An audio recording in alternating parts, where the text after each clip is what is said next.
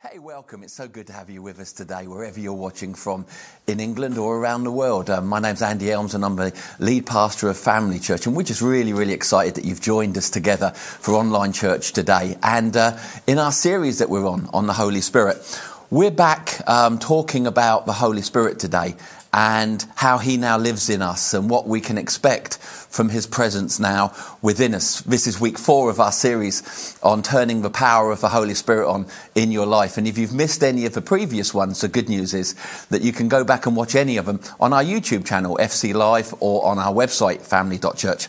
Now, we finished last week with the understanding that the Holy Spirit, the one sent from heaven, the Spirit of the living God, the same Spirit that rose Jesus Christ from the dead, is now alive in us. And we have the privilege to now host His presence. And we began to dig into that a little bit last week. What is it to host the presence of God? To know the presence of God within us. Now, for me, it starts with us acknowledging the Holy Spirit within us. And we shared a little bit on that last week in our series. Now, what is it to acknowledge the presence of God? Now, we need to understand when it comes to the presence of God, there's different terminology that we would use in church for the presence of God. I was actually sharing this with the uh, the crew and the worship team just before our meeting this morning. That we understand the omnipresence of God. That means that God is everywhere. There's nowhere that God isn't. He's in all things. He's at all things. He's equally powerful in every place where he is. But then we also understand the manifest presence of God. That's where God makes his presence known. And when we're in meetings, sometimes we go, Oh, the presence of God. What are we meaning by that? Now we know that the omnipresence means that God is continually present everywhere in his power and his might, equally powerful in every place, in every moment. But what we mean by the manifest presence of God is that's a moment God, because of worship or praise, is making his presence known in a very real and significant way. But we also believe in the indwelling presence of God, the inner presence of God. And that's what we're speaking of in this series. We're not so much speaking of the omnipresence of God or the manifest presence of God when God makes himself known in a meeting or in a time when we're praying or worshiping together or even alone in our rooms. But we're speaking of the inner presence of God, the indwelling presence of God, that the Holy Spirit comes to live in the life of a believer. And he always comes with a purpose. Whenever you speak about the Holy Spirit, remember in the book of Acts when we said, You shall receive power when the Holy Spirit has come upon you or within you. It then says, And you will be. There's always a purpose to the Holy Spirit coming um, in our midst or living within our life. So we're going to dig in a little bit this morning on what the purpose of the Holy Spirit in our life is. Another way of putting this, like we said last week, is our lives have now become his temples or his postcodes. And we can have, because of the indwelling of God or the inner presence of God within our lives, an ongoing, unbroken fellowship with the Holy Spirit. That's an amazing thought. Again, that's a mic drop moment that we're not speaking of the omnipresence of God today. We're not talking about the manifest presence of God. We're talking about the inner presence of God, the indwelling of God's Spirit in the life of a believer, which means that we can, if we desire it, have an ongoing, unbroken fellowship with the Holy Spirit. Now, what do I mean by fellowship? Because fellowship can be one of those church words, can't it? What do you actually mean by fellowship? Maybe you heard fellowship in uh, The Lord of the Rings, fellowship of the ring, and you say, I don't really understand that word, Andy. Well, let's look at that word fellowship so that we can live in the good of what God's provided for us with the fellowship of the Holy Spirit. Um, Maybe fellowship to you is something that we ask you to do after church when we're meeting together, which we will be again soon, hopefully, before too long. But we often say, why don't you stay behind after church for some fellowship? And when we speak about fellowship, especially in a United Kingdom way of thinking, not so much in the Philippines or Asia or Africa, they're very different in their understanding of fellowship. They have a better understanding than us in the United Kingdom. Because in the United Kingdom, when you say to somebody, would you like some fellowship? Would, like, would you like to stick around for some fellowship? It normally means spending 30 minutes drinking a cup of coffee after the meeting and then you leave and get on with your life. But that's not what God means when He says that we can now enjoy an unbroken fellowship or communion with the Holy Spirit. Now, Here's a verse that speaks of the fellowship of the Holy Spirit, and maybe you've heard this at the end of a meeting. The pastors ended the service with this blessing type statement, and it's in 2 Corinthians 13, verse 14. We've probably all heard this at least once in our lives. May the grace of the Lord Jesus Christ, the unmerited favour of the Lord Jesus Christ, and the love of God, the steadfast love of God, and the fellowship of the Holy Spirit be with you all. That's a wonderful blessing to give at any time, not just the end of a meeting. May the incredible, unmerited grace, undeserved favour of Jesus Christ, the steadfast love of God, and the fellowship of the Holy Spirit be with you all. Sometimes other translations use the word communion instead of fellowship. So, what is fellowship or communion according to God's opinion of it? To us in the Western world, it's a cup of coffee after church. But God, it's something much richer, so, so much more powerful. It means that there's an ongoing communion or walking with somebody. And this is where we want to embrace this understanding today that God has placed His Spirit now in us and says that we can have an ongoing walk with the Holy Spirit, not on Sunday in meetings, but in our daily lives. Wow, what an incredible thought that the Holy Spirit now is wanting to walk with us daily in our everyday lives. See, the meaning of fellowship, if you look at the word in its original context, it means shared life. When we speak of fellowship, it's not a cup of coffee after church. The word fellowship actually means shared life or the sharing of life with. So that when we read those verses in Corinthians, what the blessing of the Lord is that, is that we can now know a shared life or the sharing of life with the Holy Spirit, as well as the grace of Jesus and the incredible steadfast love of God. We get to draw upon Him and we get to draw upon His ability, His power that's turned on in our lives when we understand He is now within us. That's incredible. But what does that look like in a believer's life? That's what we're going to look at this morning. How does having the Holy Spirit walking with you benefit you in your life tomorrow morning, Tuesday, Wednesday, throughout this coming week. Let's start by looking at some of the things that the Holy Spirit is likened to in the Word of God. Now, there's many other things in the Word of God that the Holy Spirit is likened to. So um, please don't send me emails going, you missed some. I'm conscious of that. I'm just zooming in on four specific things that the Holy Spirit is likened to in Scripture, conscious that there's others as well. Number one, the Bible likens him to a dove, which means he represents the peace of God that we can know in our daily lives. like the Bible says, a peace that passes all understanding. Also, the Bible likens him to fire. So, as well as being a dove, he can be like fire with its refining capabilities. He helps us to burn away in our lives the things that we really no longer need. Also, the Holy Spirit is likened in the Bible to oil which would be symbolic of power. And you can have a lamp, but if you haven't got oil, you've got a lamp that is useless. We've got the Holy Spirit in us, and He's likened to oil, which is a type of power, also anointing. In the Old Testament, whenever there was an anointing, there was always oil involved. And the Lord wants us to understand we have now been anointed with the greatest oil, His Spirit, in our daily lives, so that we can shine and do things for Him that we couldn't in our own strength. And the final one I want to highlight today in types of the Holy Spirit is wind. And it speaks of in the upper room that he came like, a, like, not as, like a mighty rushing wind.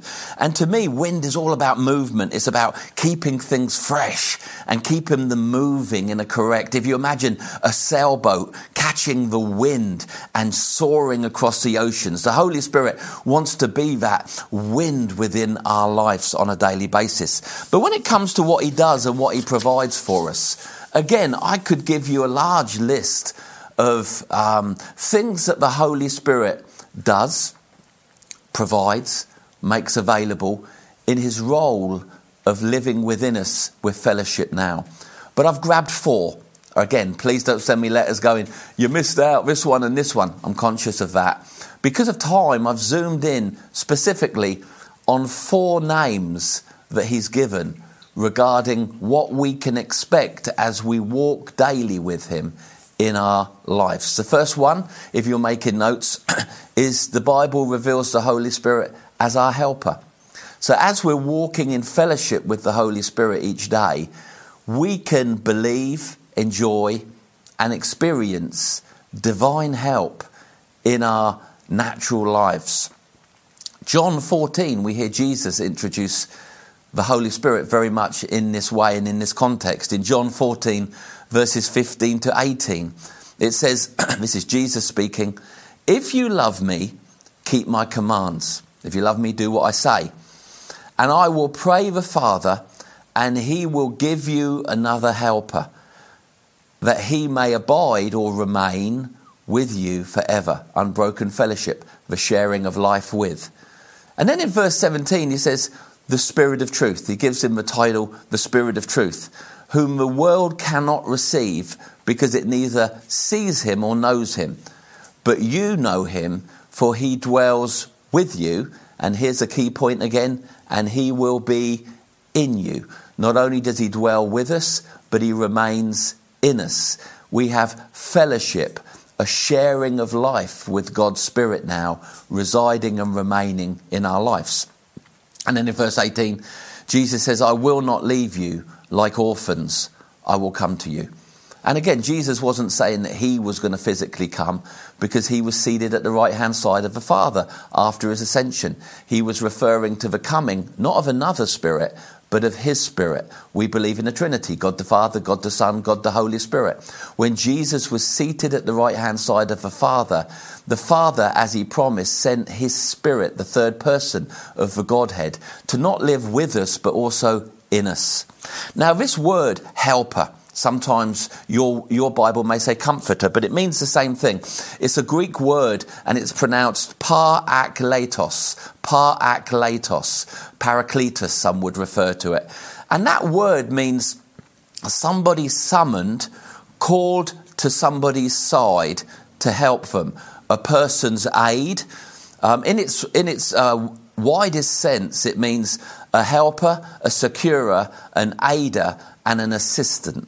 Isn't that wonderful that Jesus said that he would send his spirit to us to live with us and be in us so that we could enjoy the sharing of life with the Holy Spirit fellowship. And he comes to be someone who's summoned to our life to walk alongside us, to give us aid, to help us, to give us assistance where it's needed.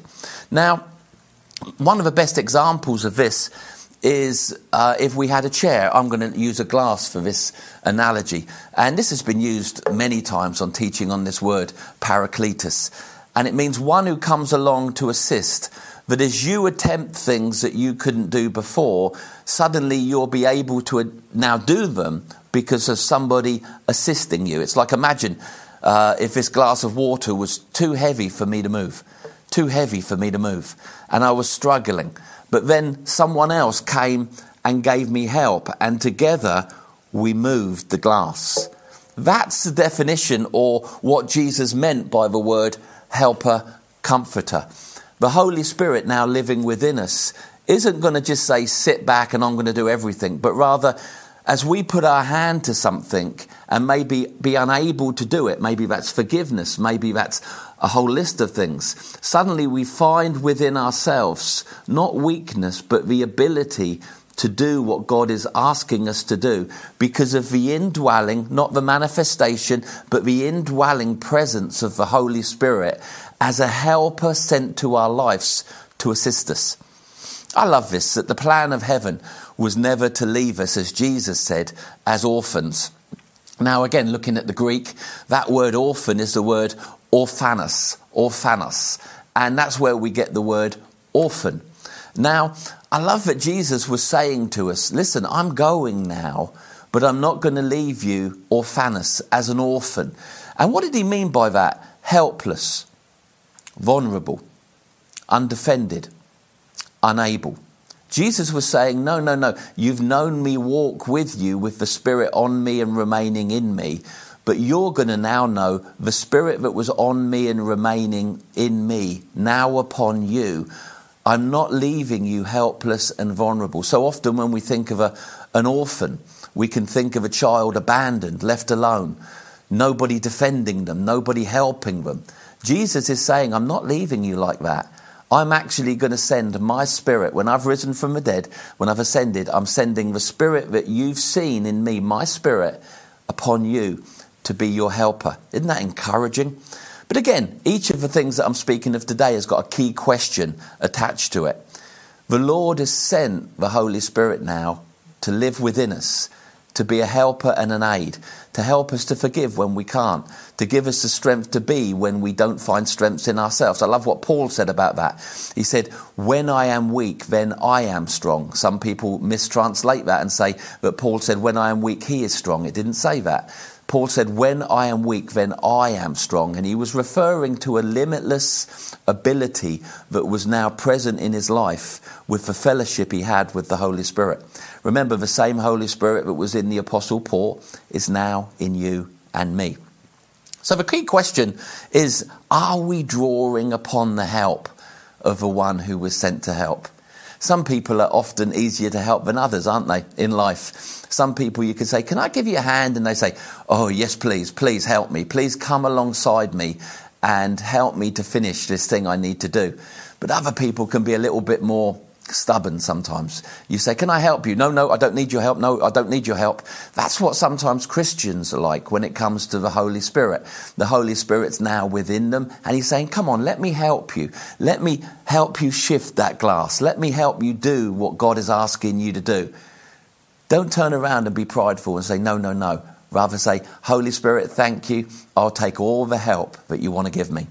So, again, we could spend a lot of time on each of these, but I want to move on to the next one. Firstly, the Holy Spirit is a, is a helper within our life. But secondly, Jesus introduces him as a teacher. As a teacher. Again, there's many, many more names and purposes of the Holy Spirit now living in us, but I'm zooming in just on four today that are key ones for you to know in your life. He's our teacher. Let me read now from John 14, skipping a few verses further on, verses 25 to 26.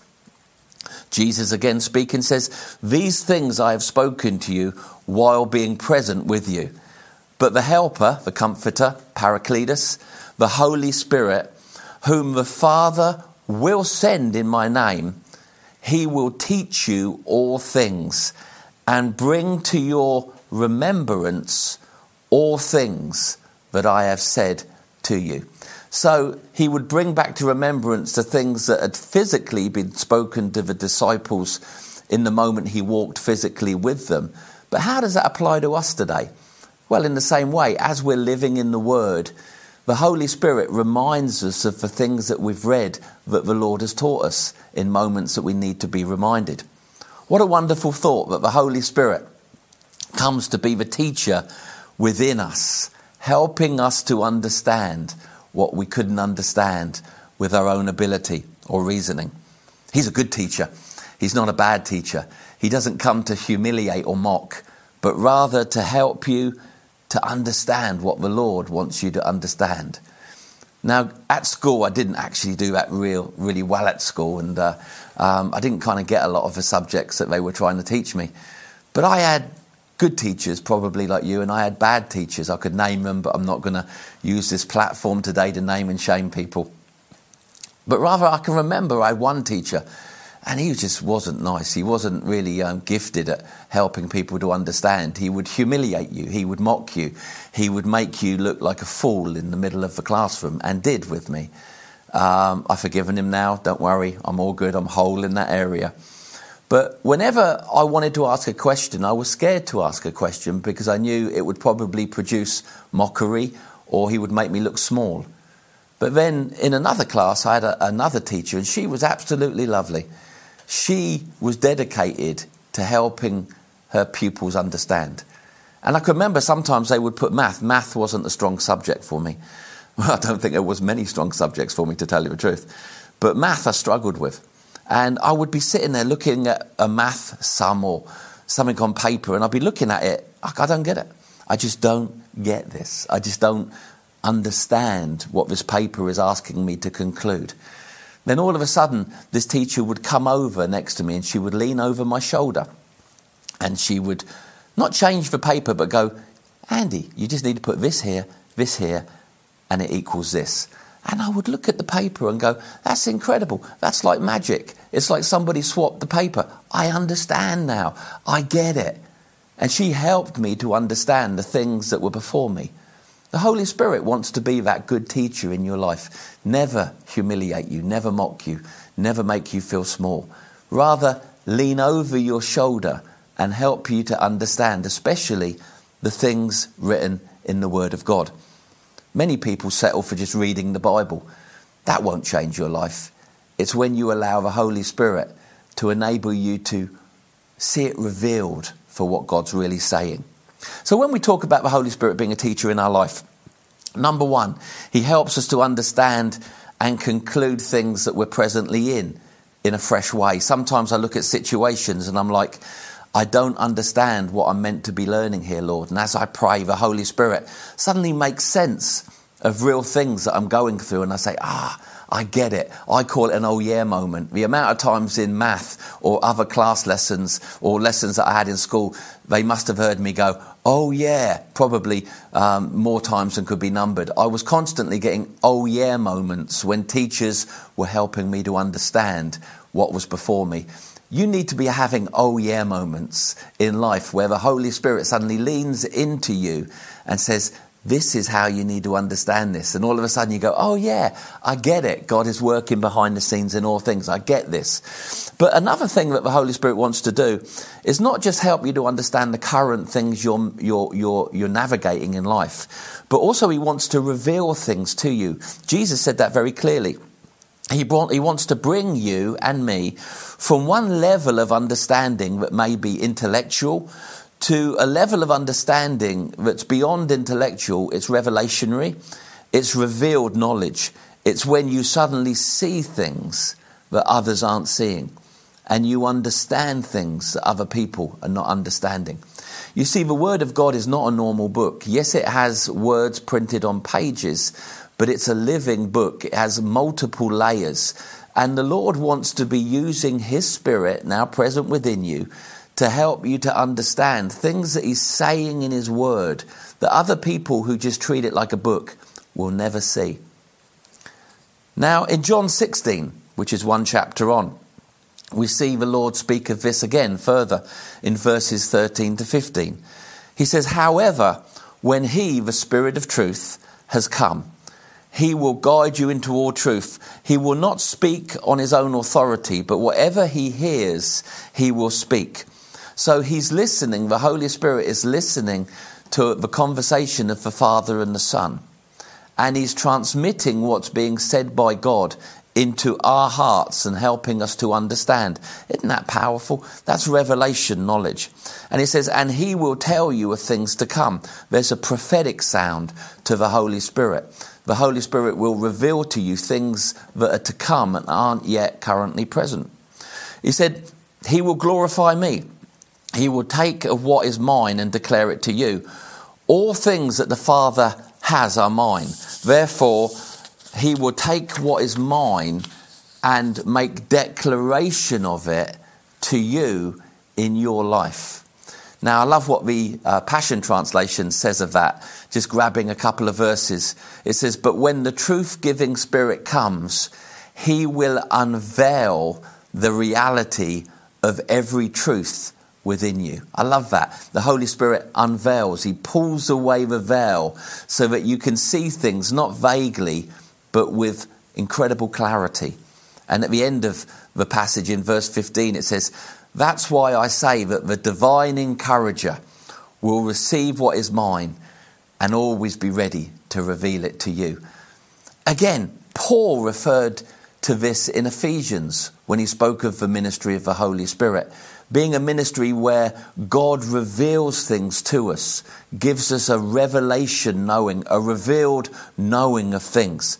Let me read you this from the Amplified Version today Ephesians 1, verses 16 to 18. I do not cease, this is Paul speaking, I do not cease to give thanks for you, remembering you in my prayers. I always pray that the Lord, the, the God of our Lord Jesus Christ, the Father of glory, may grant you a spirit of wisdom and revelation that gives you a deep and personal and intimate insight into the true knowledge of Him. For we know the Father through the Son. And then it says in verse 18, And I pray that the eyes of your heart, your understanding, the very center and core of your being, may be enlightened, flooded with the light by the Holy Spirit, so that you will know, not here, but deep in your heart, and cherish the hope, the divine guarantee, and confident expectation to which He has called you, the rich, the riches of His glorious inheritance in the saints, God's people, and that you will begin to know what the immeasurable and unlimited and surpassing greatness of His active and spiritual power, which is now in you who believe. Can you see what Paul is teaching? That there's a knowing beyond natural knowing. And it's the role of the Holy Spirit, among other roles, to be unveiling truth in your life from God's word and from what he hears said in heaven, so that you have an understanding that somebody that doesn't know Christ could never have. You have the best teacher living within you. Again, I could spend a whole meeting on this one subject, but I want to get through all four of these um, things that the Holy Spirit does in the life of a believer. But let's just end with this thought you have heaven's best teacher and trainer, not visiting you in a classroom, but living in you and offering you shared life with Him. The key question for this would be Are you allowing Him to lean over your shoulder? Or are you just reading your Bible like just another book? Can I encourage you? When you pick up the Bible today or tomorrow, before you start reading, just say, Holy Spirit, one who's now present in me, lean over my shoulder like the good teacher and help me to see things that you want me to see in the way that they should be seen. Okay, the third aspect of what the Holy Spirit provides for us by living within us is He is our leader and He's our guide. Again, referring to John 16, verses 13 to 15. Jesus said, However, when He, the Spirit of truth, notice it never calls the Holy Spirit it. The Holy Spirit is not an it, He's not a vapor, He's not a mist. He's the third person of the Godhead, now living and possessing every area of your being. He's the third person of the Godhead. And it says, however, when He, the Holy Spirit, the Spirit of truth, has come, he will guide you into all truth. Isn't that wonderful that the Lord has provided His Spirit within our life to guide us and to lead us in the things that we're doing, but also the things yet to come? Are you just making it on your own? Are you just making it up as you go along? Are you just doing things in your own strength and by your own initiative? Stop it. Begin to draw on the fellowship, the sharing of life that you have with the Holy Spirit now. And as you do, He will begin to give you wisdom, not just revelation. Paul said that God gives you a spirit of wisdom and revelation. God will begin to give you wisdom and lead you into ways that your ways wind upwards and never decreasingly. He is now the leadership of God in our lives, and we should be looking to Him for all direction for the way forward. This is what people born of the Spirit do. Romans 8:14 says, "For all who are being led by the Spirit of God, these are the sons of God." I love again what the Passion Translation says. It says, The mature children of God, not the infants, the mature children of God are those who are moved by the impulses of the Holy Spirit. Don't you love that? The Holy Spirit's now in you and He's giving impulses to lead you on how you should act in situations in your life. We're to be guided by Him. Imagine being dropped in a jungle or a maze that it was almost impossible to get out. If you were dropped in a jungle, maybe Borneo, and you were allowed a couple of things, what would you ask for? Some would say water, some would say a good book, some would say cookies. I know different people are at different parts of life. I think the thing I'd ask for is a guide. If you drop me in the middle of a jungle, give me a guide, not just a guide, but a guide who knows his way out of the jungle. Because if you had a guide that didn't know his way out, you'd be no better off. Because you can have provision in the jungle, but I'd want the one who can lead me out of the jungle into the freedom I'm meant to know. You see, the Lord has provided His Holy Spirit to be such a guide in your life. Life can be like a jungle, can't it? Life can be like a maze that sometimes you're hitting dead ends, hitting dead ends. Stop. Take a moment to ask the Holy Spirit who's in you, What do I need to do here, Lord? Lead me through this situation. I believe that this is a daily reality, isn't it? Sometimes when I'm dealing with people, I need to hear the Holy Spirit say, This is what I want you to do in your response to this person. Well, that's not what I want to do, Lord. Well, it's not about what I want to do. It's now being led by the Spirit because the children of God are now led by the Spirit. You see him leading the disciples in a very natural way. Some of you maybe have never seen this, but actually, he led Jesus. The moment after Jesus was baptized in water and the Holy Spirit came upon him like a dove, the heavens were rent, the Spirit of God came upon him and remained with him. Matthew 4, verse 1, it says, that Jesus was led by the Spirit into the wilderness to be tempted by the devil. Now, he knew that he could overcome every temptation. But notice the Holy Spirit, the first thing that the Holy Spirit did when he came and remained in Jesus was led him into a time of wilderness to prove who he was with God with him. All right? But often when we read through the book of Acts, we can overlook some of these thoughts, but it clearly says that they were led by the Spirit. Here's one instant, Acts 8:29, speaking of Philip. It says, "Then the Spirit said to Philip, the Spirit said, what in a manifest presence? No, in an inner dwelling presence. The Spirit said to Philip, "Go and chase that chariot." Now, you know the story that a chariot went past with an Ethiopian leader on it. And as it went past, it says that Philip heard the Holy Spirit within him go, Go chase that chariot. Imagine that.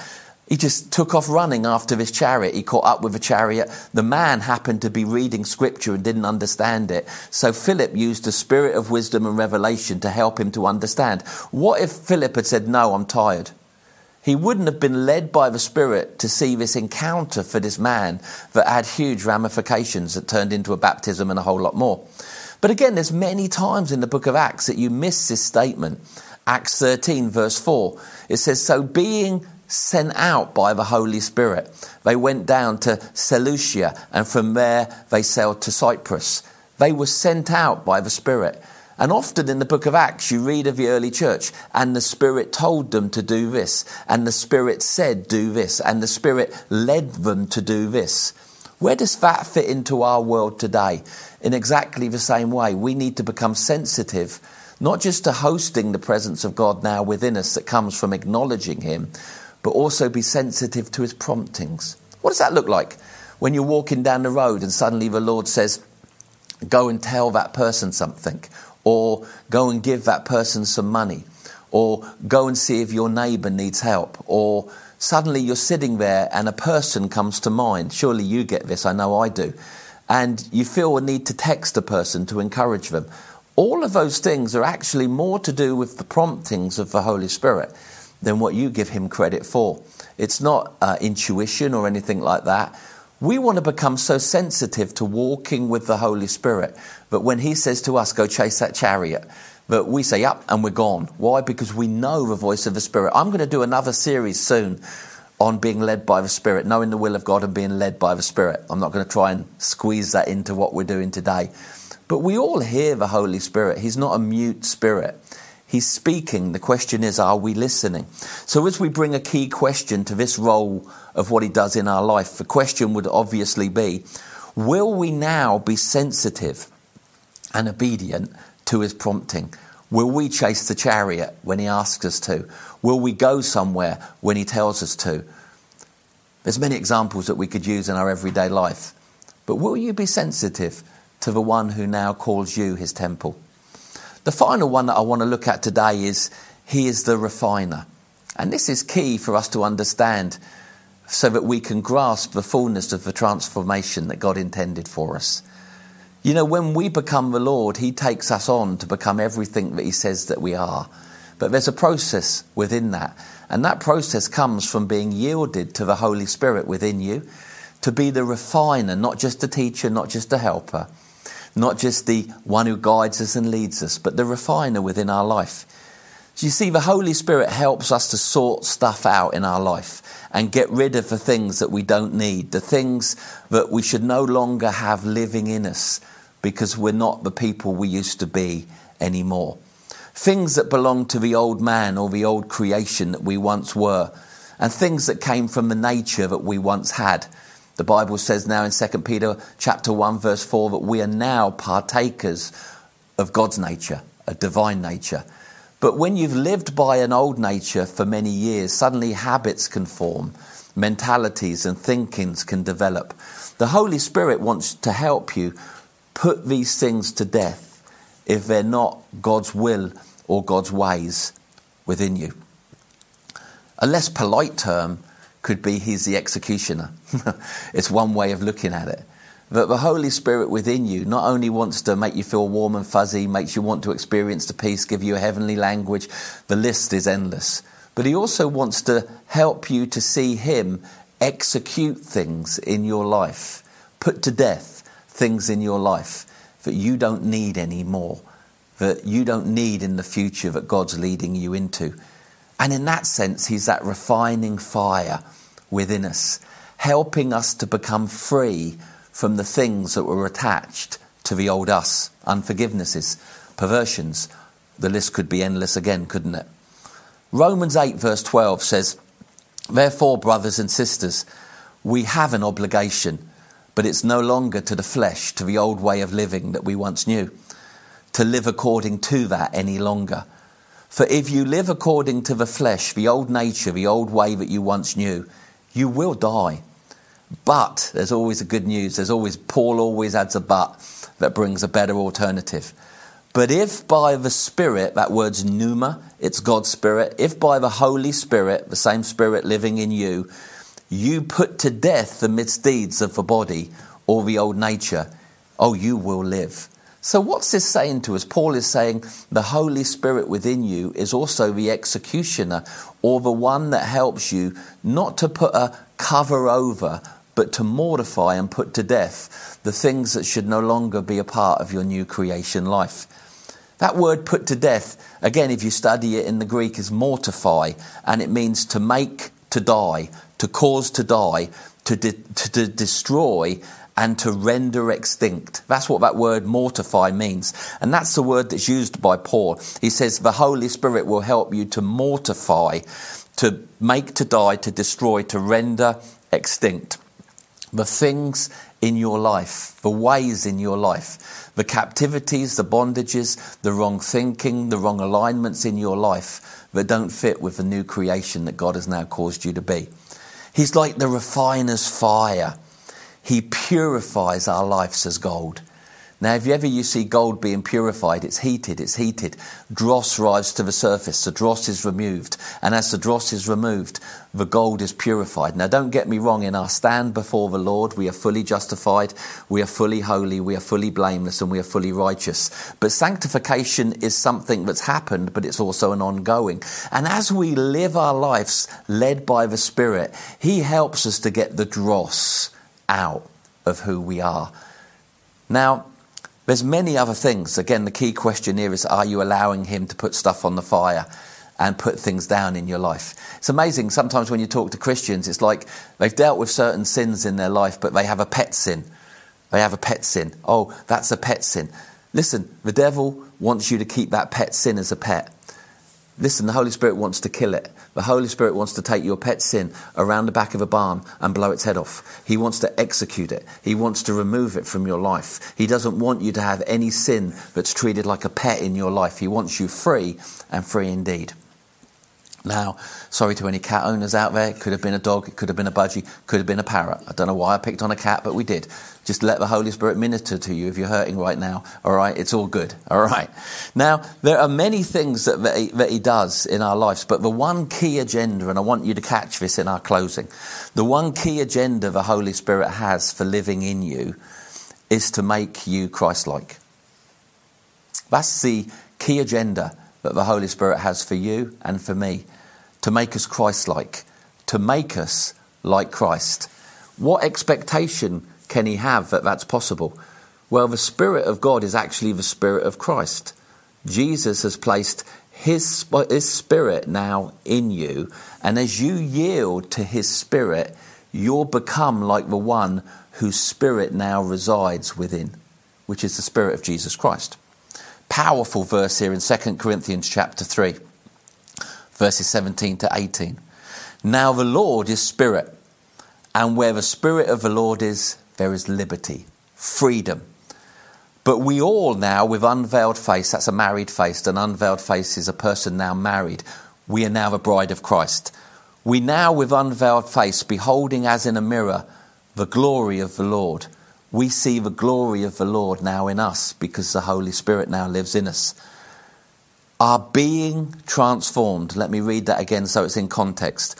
But we all now, with unveiled face, beholding as in a mirror the glory of the Lord, are being transformed into the same image, not a similar image, the same image. It says the same image. And then it says, from glory to glory, just as by the Spirit of the Lord. So, just as by the Spirit of the Lord, yeah, the purpose of the Spirit of the Lord, the Spirit of Jesus Christ, now living in the life of the believer, is to be all of those things teacher, helper, lead, guide, um, executioner, and many, many more. But the primary purpose of the Holy Spirit in you and in me is to create a transformation that produces a Christ likeness. The Bible says that when we see Him, we will be like Him. Why? Because of the work of the Holy Spirit in our everyday lives, not two hours on Sunday. Now, we are to experience this supernatural transformation brought about by an ongoing union, fellowship with the Holy Spirit. That transformation will never happen with a weekly visitation. But Jesus never died for you on the cross to get visiting rights to you. He died on the cross so that his spirit could live in you and transform you. As we walk with him daily and yield our lives to him daily, to be empowered and to be led, that's when our lives are transformed continually. It really is about us waking up tomorrow morning and saying, Good morning, Holy Spirit. Welcome to this temple that now belongs to you. Bought with a price, it's now yours. Lord, today be all the things that Pastor Andy said to me and more. Once again, this is the conversation or this is the terminology of the branch and the vine thing. Now, when we consider the branch and the vine mentioned in John 15, and you know this is one of my signature messages, and I have to preach it every two or three weeks, it's just a part of who I am. We're not talking of a vague connection. We're talking of a living connection, a continued connection between the branch of who we are and the vine of who He is. Now, think about that with any tree, whether it's an apple, a pear, any kind of tree the life that's in the vine becomes the life that's in the branch, and the life that's within the branch produces the fruit of the tree. This is an unbroken fellowship that the Lord desires with you and with me.